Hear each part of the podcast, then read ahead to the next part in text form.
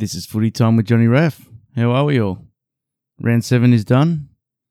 We've got a few new contenders, and we've got a few teams proving just how good they are.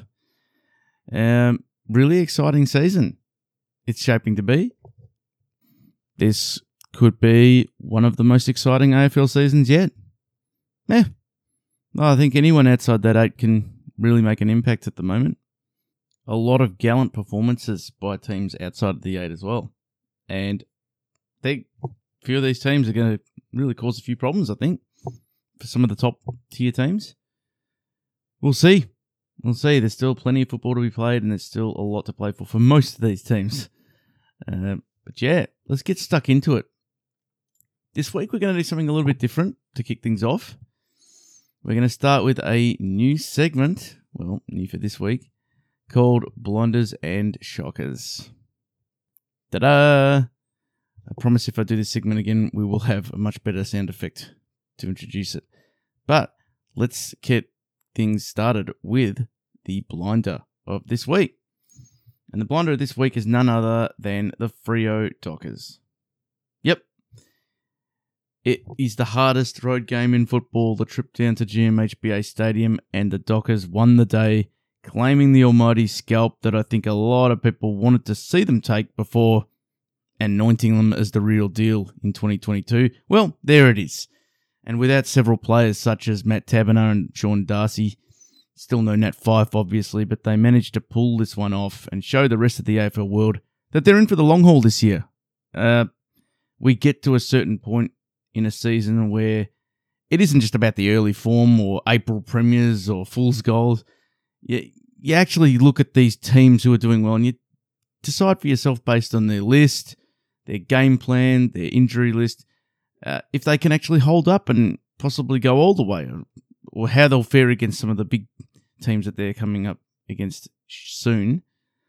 But I don't see why the Dockers can't for the time being anyway. This side seems to be a side that has very few weaknesses across the board. I mean, we spoke about their watertight defense last week and how they have really made some good forward lines look silly so far this year. Well, the Cats have a high scoring forward line, yet uh, a forward line that includes Jeremy Cameron, Tom Hawkins, Braden Close, Brian Myers. They were held to two goals between all of them. Uh, you did have Tyson Stengle chip in with a few, but I don't think the Cats got Stengle in to kick their winning score for them, let's be honest. Um, they were held to 66 points, the Cats, uh, and it is now getting a lot of people to take notice of Freo. And if you just look at some of the scores in their recent games, let's have a look at the last five scores that Freo have conceded 66, 62, 59, 54, 47. I mean, this is just elite stuff defensively. And it we said it last week, it's rivaling the D's at the moment. But this is how you build successful teams at the moment. You build them from the back. It's the things you do without the ball that count. Every team's got skillful players, but what can you do? How do you run? How do you operate when you don't have that footy? Well, these teams are getting it. But uh, looking at this game, notice that the clearances and contested footy was relatively even. But the Dockers nailed it in the running and sprinting game. They really used their speed on the outside. And because of this, they took control and, and won in the territory stakes, which a lot of teams do this against Geelong. But the thing about the Cats, well, the thing I find anyway, is that they don't need to win a lot of clearances to kick a winning score. Uh, they usually have enough cutting edge up front to get the job done. And so they don't need to, yeah, they can just sort of break even in the clearances and contested footy, I find anyway. So why was this different why was this different to any other game? Well, I got to give a shout out to Jimmy of the Mongrel Punt who did the write up on this game. And he made a very, very good observation in that the Cats were great when they were able to leave the front of the stoppage and surge forward by hand or foot. And Jimmy, that's a very, very good point, I think. And definitely got me thinking more about that. I think a lot of Geelong's goals come from that front of the stoppage when a danger or a Parfitt is either getting their own ball and you know quickly hacking it forward or getting a handball received forward of the stoppage a nice you know quick breakaway and then getting a nice delivery into the 50 to let their forwards do the work. But they were not able to do this enough on saturday uh, Freo were just so well positioned defensively and their running was was just on point they were ready to pressure those types of guys into and you know, obviously the other great Cats midfielders into hurried kicks and turnovers. So this yeah ended up being a massive massive victory for the Dockers because there was a bit of talk about this particular ground as well, GMHBA Stadium. Uh, the Cats being a side that plays there obviously all the time, and Freo, a team that uses the wide open spaces of of Optus Stadium, defends that ground quite well, very fit. If Freo teams are usually pretty fit, especially back in the Ross Lyon days. A lot of people I heard were talking about how the ground was maybe a bit too skinny for Freo to exploit the space, and it, that it wasn't going to suit them in this in this challenge against the Cats, but they were still able to do it. And actually, as a result, it went the other way. They made the ground feel even smaller for the Cats. And guys like Isaac Smith, Zach Tuohy, even Mitch Duncan, they just had no space to run into and use their outside game. So, bravo, Dockers. Round 11 at the MCG against the D's. Oof. Styles make fights, and this one's going to be a beauty. Maybe the biggest Melbourne versus Fremantle game ever at the MCG. Who knows? Might even crack the 25,000 barrier. we'll wait and see on that one. My shocker for this week can be none other than the other Western Australian team, the West Coast Eagles. Where do I start with this abomination of a football game? I'll leave out the fact that I did actually tip West Coast and not only lost the lead in my footy tipping comp, but my pre round seven best margin of the group I'm in was blown to smithereens. as I had the Eagles to win, but I also tipped the margin to be 12 points. So there's about a, I don't know, 120 point turnaround there. But enough of that. The Tigers did what they did, and they were very, very good. We're not going to take anything away from them. But this game is more about the Eagles. They were pathetic. That's all I can say. There is no other way to slice this, and I'm not even going to try. There were times in this game that were so bad that they reminded me of some of the devastating losses that the Demons had in the early 2010s, especially under Mark Neeld. Just this look of players on the field resembling witches' hats and open spaces everywhere for Richmond to kick to. Tom Lynch kicked seven goals. Well, good on you, Tom, but you should have had 10 at least. They let this guy have 22 scoring shots. And before you say that most of these were in the second half and everyone was probably tired and ready to go to bed, well, he had five of these in the first quarter. It, what's going on? Like he's probably the biggest threat up forward for the Tigers as a key post, and he's getting five scoring shots. Uh, okay, whatever. Um, Liam Ryan is a star I love watching the way this guy plays. His kicking is amazing, both set shot and field kicking. He had four possessions in his return. Yeah. Yeah. Channel 7 did a nice build up video package for him before the game. You know, he's a box office player. Very little happened. I don't think that coaching has a lot to do with games like this. I think it's usually all down to the players and their attitude. There's not much you can do as a coach in games like this, but I do think it's a factor. It, it is a factor. It's not the only reason, but it's it plays a part. And I'm going to get into some things now from the uneducated armchair view of this game. So I heard one source say that they couldn't run with the Tigers on Friday night, the Eagles. They just didn't have the legs. You know, six day break after a trip to Adelaide, all that kind of usual jazz. Well, for a second, let's just say that that kind of jazz isn't, you know, is true. Like, let's just say, let's pretend it's perfectly accurate. for a second. So if that is the case, and they didn't have the legs and they couldn't run with the Tigers, and it was just yeah, just Tigers were just running uh, all night, and the Eagles were just chasing their backsides from start to finish. Um, why is Andrew Gaff the medical sub? yeah, Andrew Gaff. This man is a running machine. If you've watched any part of his career, you would know that. If you looked up running machine in the dictionary, there would be a nice photograph of Andrew Gaff right in there.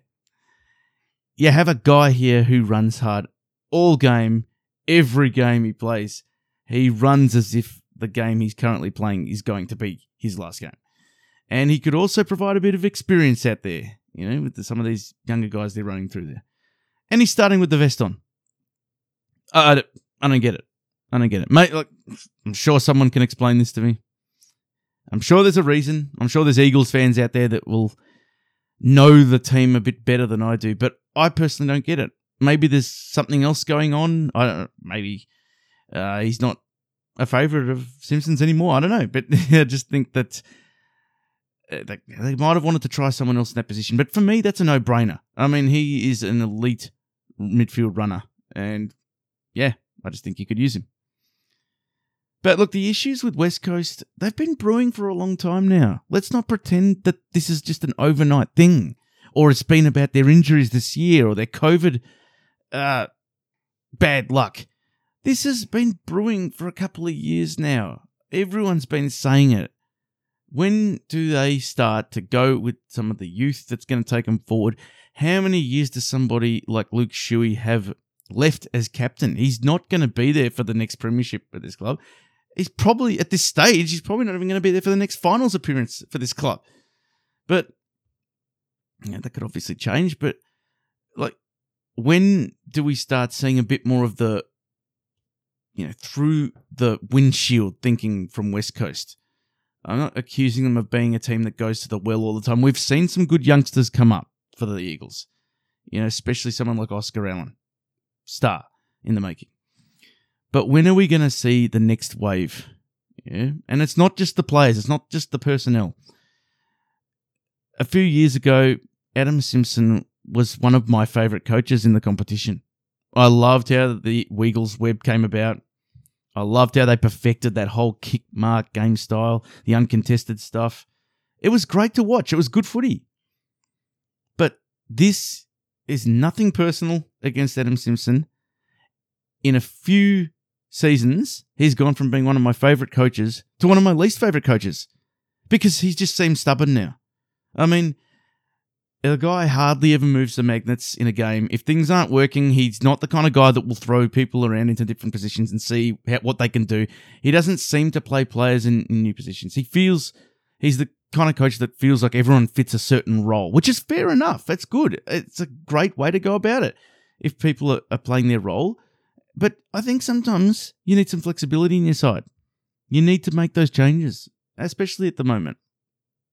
The game style that they play is not totally dead, but it is being passed by a little bit with all these teams playing high pressure defensive structure setups. And I look at um, I look at players like like Jeremy McGovern, who's been great so far this season, but on Friday just very loose, and it was their downfall.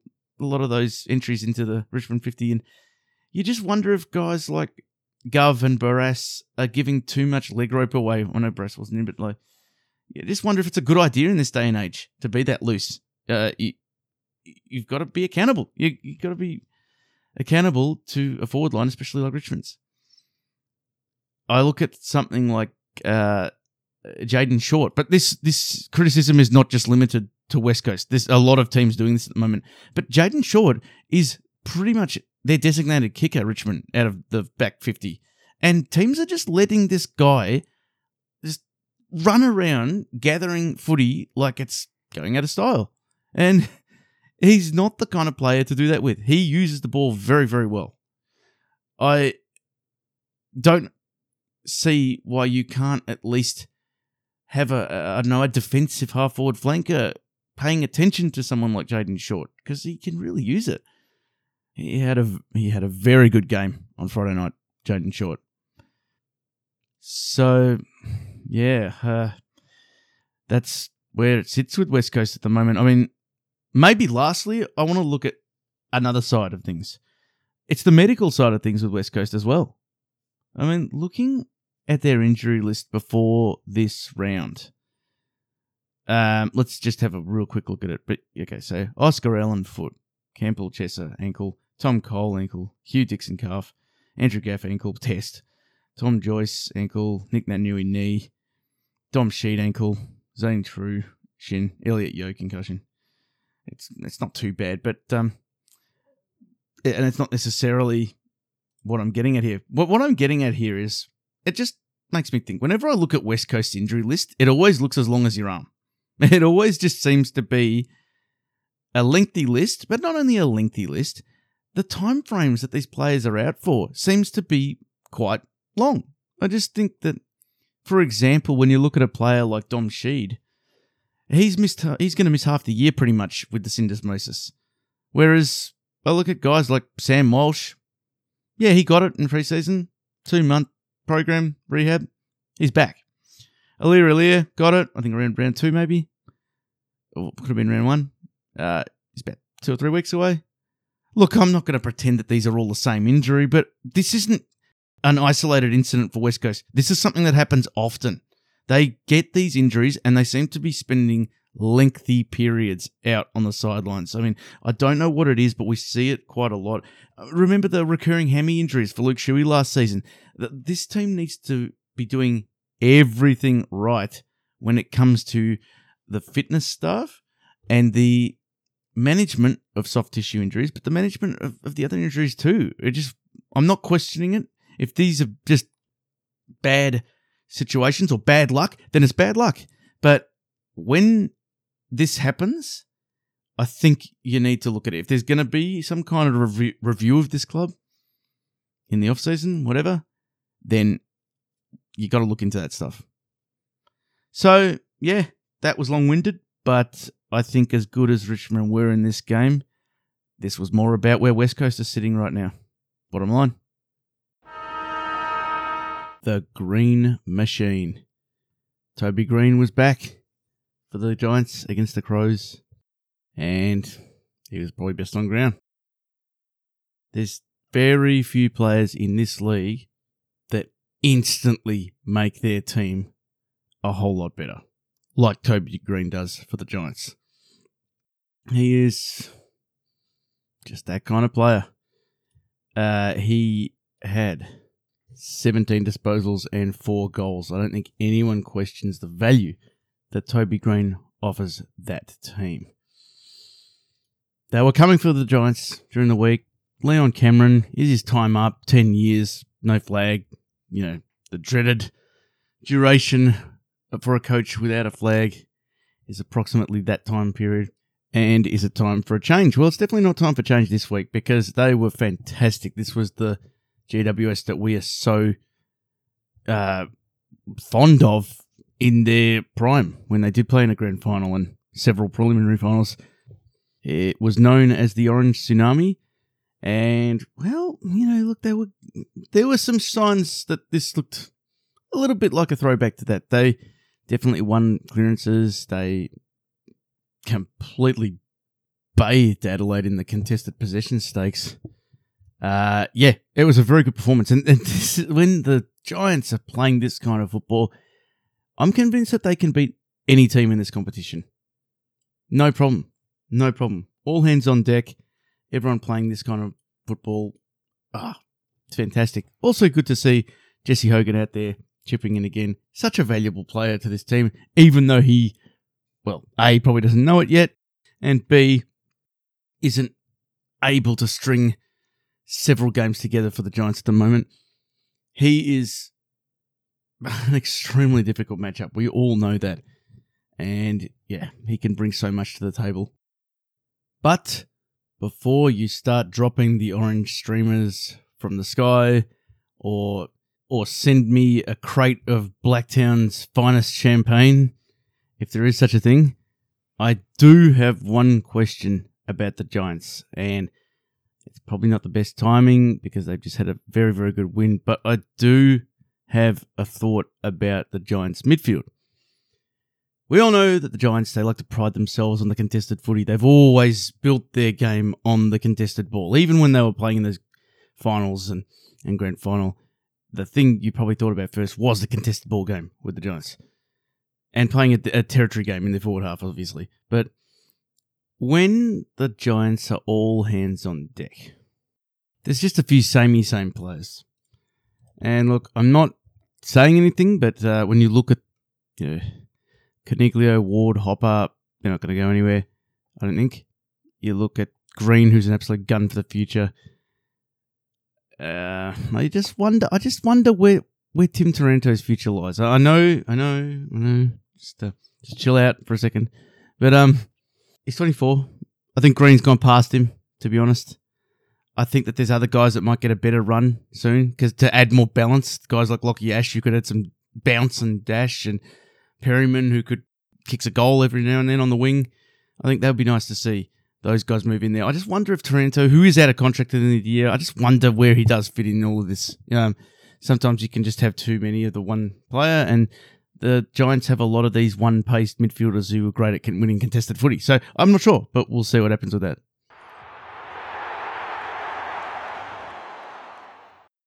The hardest kick in the game right now and the most valuable kick if you're pulling it off for me is the kick back inboard to the middle.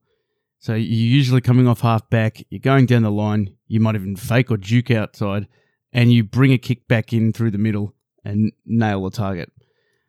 I think that that is currently the most valuable kick in the game right now, especially with the way a lot of teams are defending the ground. Generally, the hardest kick is probably the kick inside the 50 when you're trying to find your forwards and lowering the eyes. But that's always going to be a tough kick, up, obviously. But I reckon this one is the toughest one at the moment because it's risky. But if you pull it off, you can really open up a play or space through the corridor. And then you, if you can, if you have a designated kicker, or they don't even have to be a designated kicker, but if there's someone who has the, the you know, cojones to bite off this kind of kick and really just nail it to their target, it, you just open up all kinds of possibilities. Uh, it immediately gives you the chance while in transition and the opposition are rushing back, trying to set up their zone, trying to set up their shape.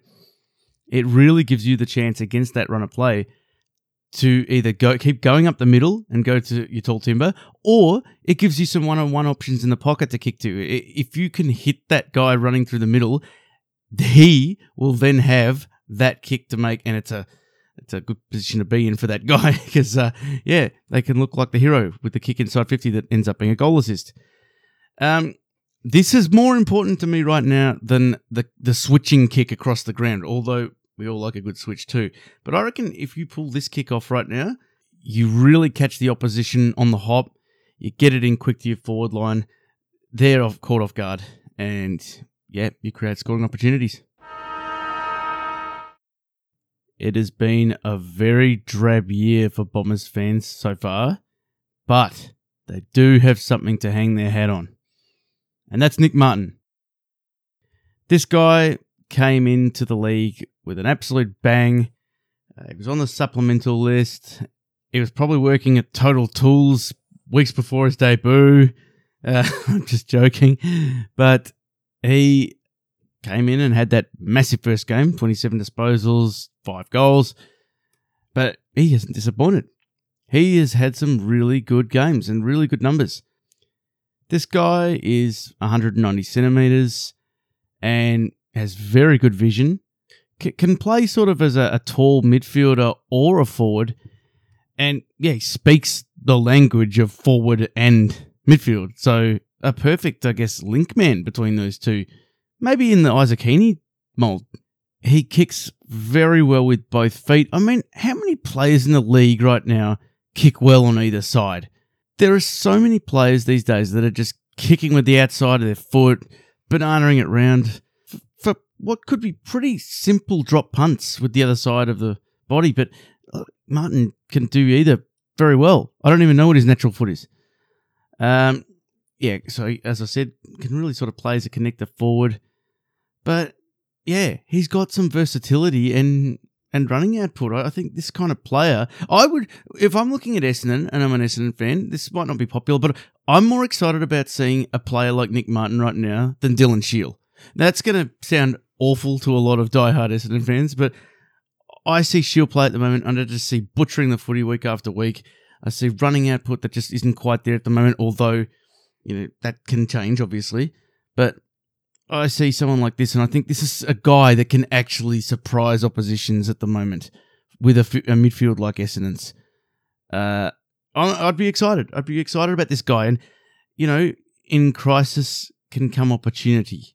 And this guy was pretty much plucked out of thin air. I mean, the, apparently this guy was available to 17 other clubs. What happened? um, you look at these situations, and let's not forget Anthony McDonald-Tipungwuti came out of the replacement players scenario the year that uh, the uh, 34 were rubbed out. Are you telling me he's not an elite forward of the competition? Jeez. And look, it's just another example of other avenues to get to the AFL. You don't need high draft picks all the time. You don't need big free agents. If your scouts are good enough, they'll find the talent. Talent's out there. Talent's out there in not the obvious places as well, which is what's so great about uh, the national game and the setups at grassroots level. So you know, I'd like to see more players like this. I think this is a good story. And I really hope it gives the Rising Star this year a fair old crack because, yeah, I reckon um, this kid out of Subiaco is something for the future. And look, apologies to Dylan Shiel. You are not the only one. I'm not singling you out. You're just the first name that came to my mind.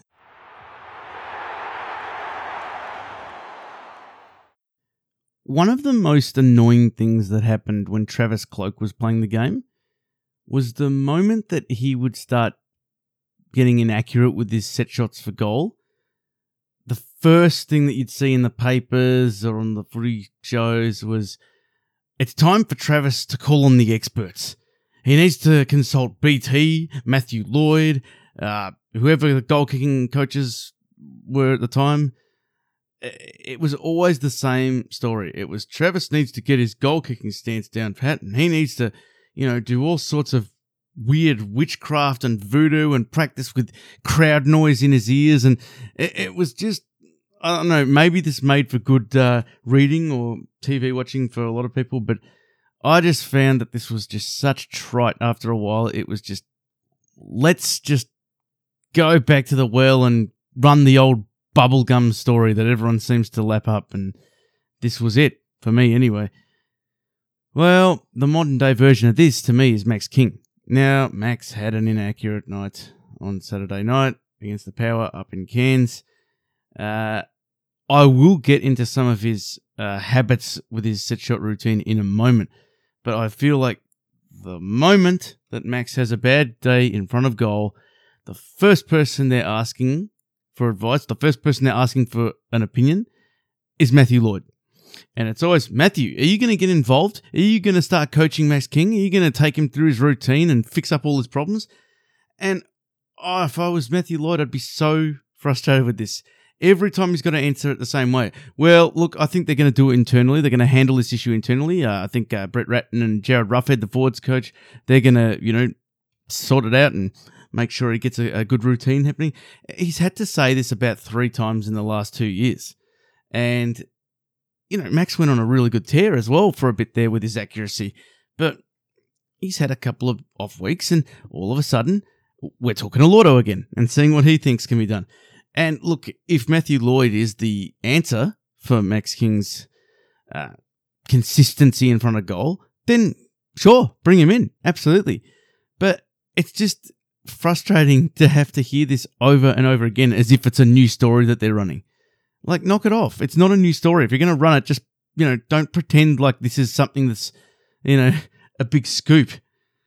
Um, yeah, just find it really frustrating. But look, on the subject of the inaccuracy and set shots, we like to talk about this goal kicking. Bad kicking's bad football. We always say it week after week. But when it comes to Max King in the moment, looking at his his stance at the moment, and usually there's I, I'm saying this off the top of my head, but I feel like there's about six or seven uh, facets of a set shot routine that you have to sort of get right to be a consistent, you know, hot shot in front of goal. Uh, one of these aspects I'm very big on is the ball drop and making sure that ball drop has very little margin for error and is almost placed down onto the point of your foot. Now, you're not going to hit it in the exact same spot every time, but you want to have as little uh, movement or spinning or just anything that can put the ball off axis. You don't want to do that. You can't avoid it entirely, but you don't. You want to minimize it. I see so many players take set shots at the moment, and they're just spinning the ball in their hands as they're starting their run up. And it got me thinking: when did this come in? When did this become a thing to do? Uh, look, I know that players kind of some of them can't sort of sit still, or they just kind of think that maybe this will relax them. You know, this will just get me a nice uh, zen frame of mind if I'm just sort of whew, sifting the ball through my hands. But so many players do this, and I just I'm not sure how when you're in your approach for the set shot, and you I'm using the drop punt as example because obviously I'm a traditionalist, but I just don't understand when if you're spinning the ball in your hands moments before you're about to drop that ball onto your foot how do you know that you're getting that ball in the exact position to be dropped onto your foot? And there's probably an easy answer to that. They probably don't think about that. they probably don't. But um, you know, Matthew Lloyd did mention on the Sunday Footy Show this morning that he would do that, but he wouldn't do it in his run up, which is obviously a, part of the set shot routine. But he would spin it around in his hands a little bit to get a feel for it because you know you just it's sort of not getting your eye in, but I guess getting your hands in and getting your a feel for the ball and where you may end up kicking and making that point of contact. But he would do that before he started the run up.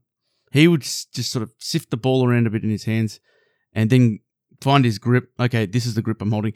And then he would sort of hold it over the kicking foot and it would not move much from there in the whole set shot stance. He, model, he said he modeled his set shot routine on Tony Lockett, which is a very good example to do that on. Uh, but as you would start your stride, there's going to be some natural movement with the ball over your foot, but it's, very minimal. And this is something that they, going back to Cloke, this is something they always tried to do with Cloke, whoever was coaching him at the time. And his best set shots were when he was able to keep that ball still and not flying around as much not flapping around, just keeping it as still as, as possible.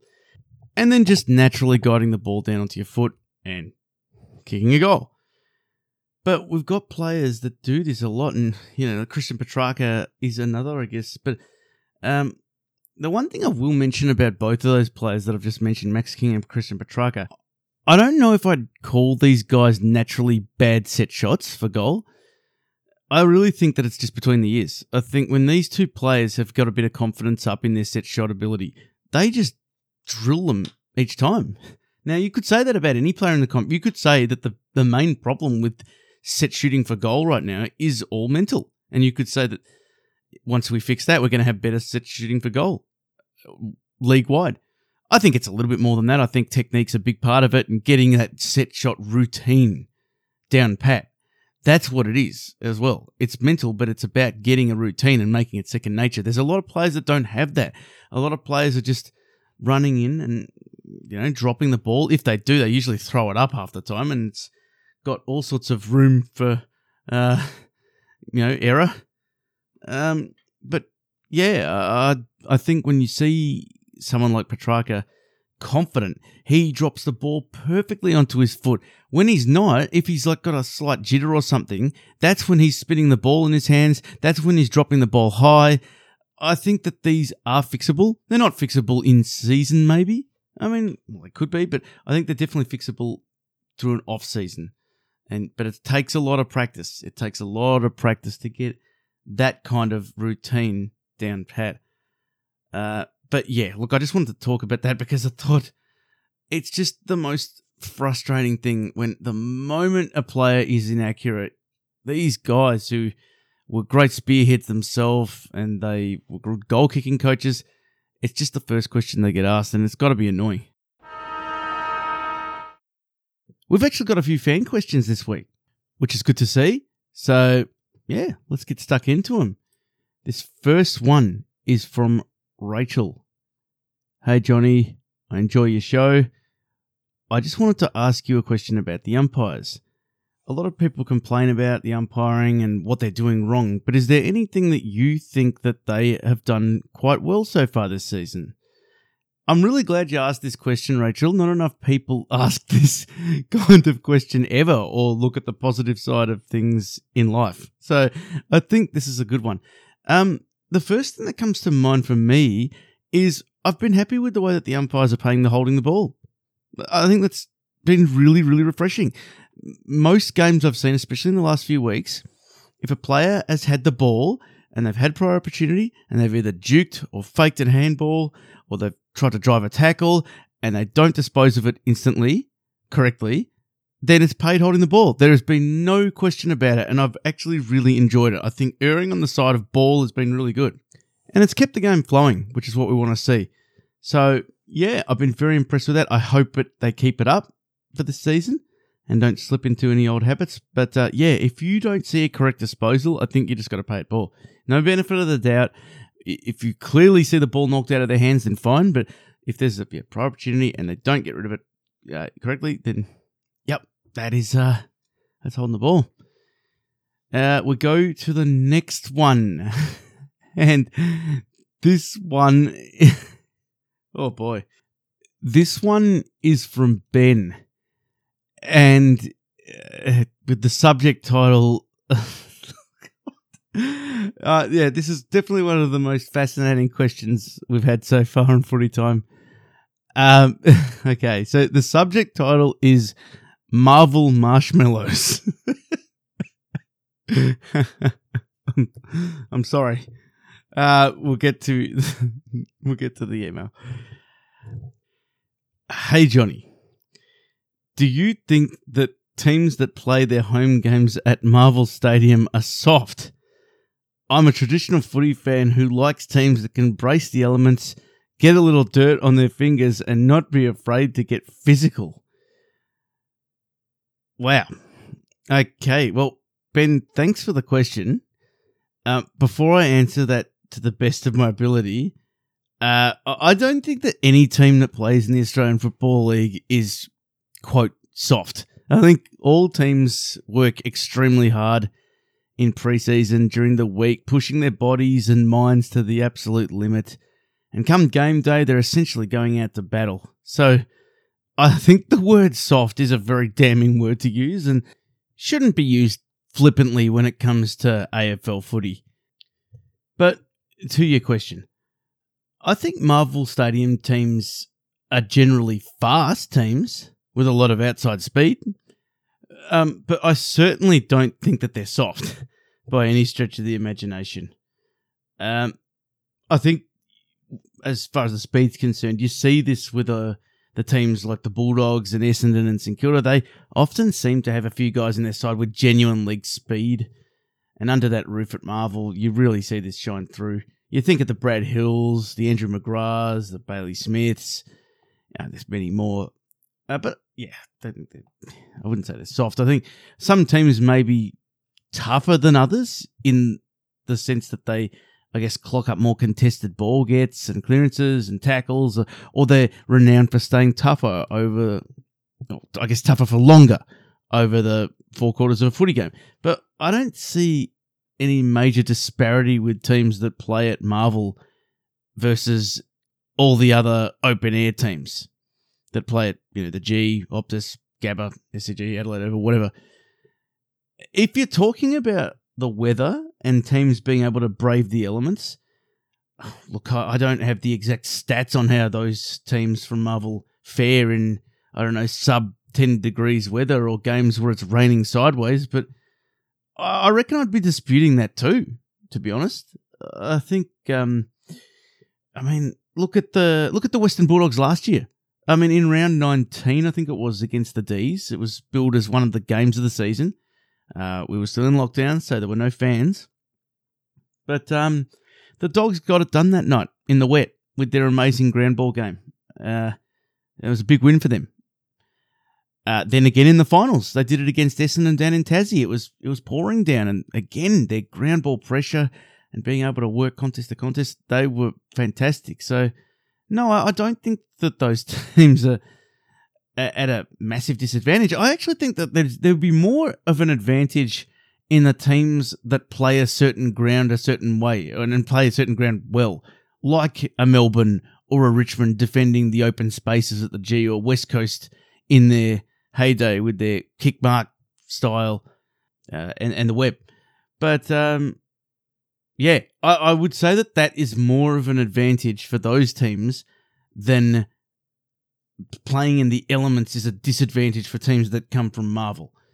Uh, so yeah, but um, thanks a lot, Ben. I really appreciate the question. Um, yeah, it gets you thinking. And uh, look, if any of you out there have any questions, there's no question too curly. Just uh, send them into footytime22 at gmail.com. Well, that's about all we've got time for this week. It's been another good round of footy. And tomorrow we are actually going to release a special episode, and it's going to be the, well, our version of the All Australian team after round seven. You might remember we did one last year. Uh, we're going to have another crack at it again. And again, we'd like to hear what you think. But tune in for that one. In the meantime, enjoy your week and we will see you very shortly. Bye for now.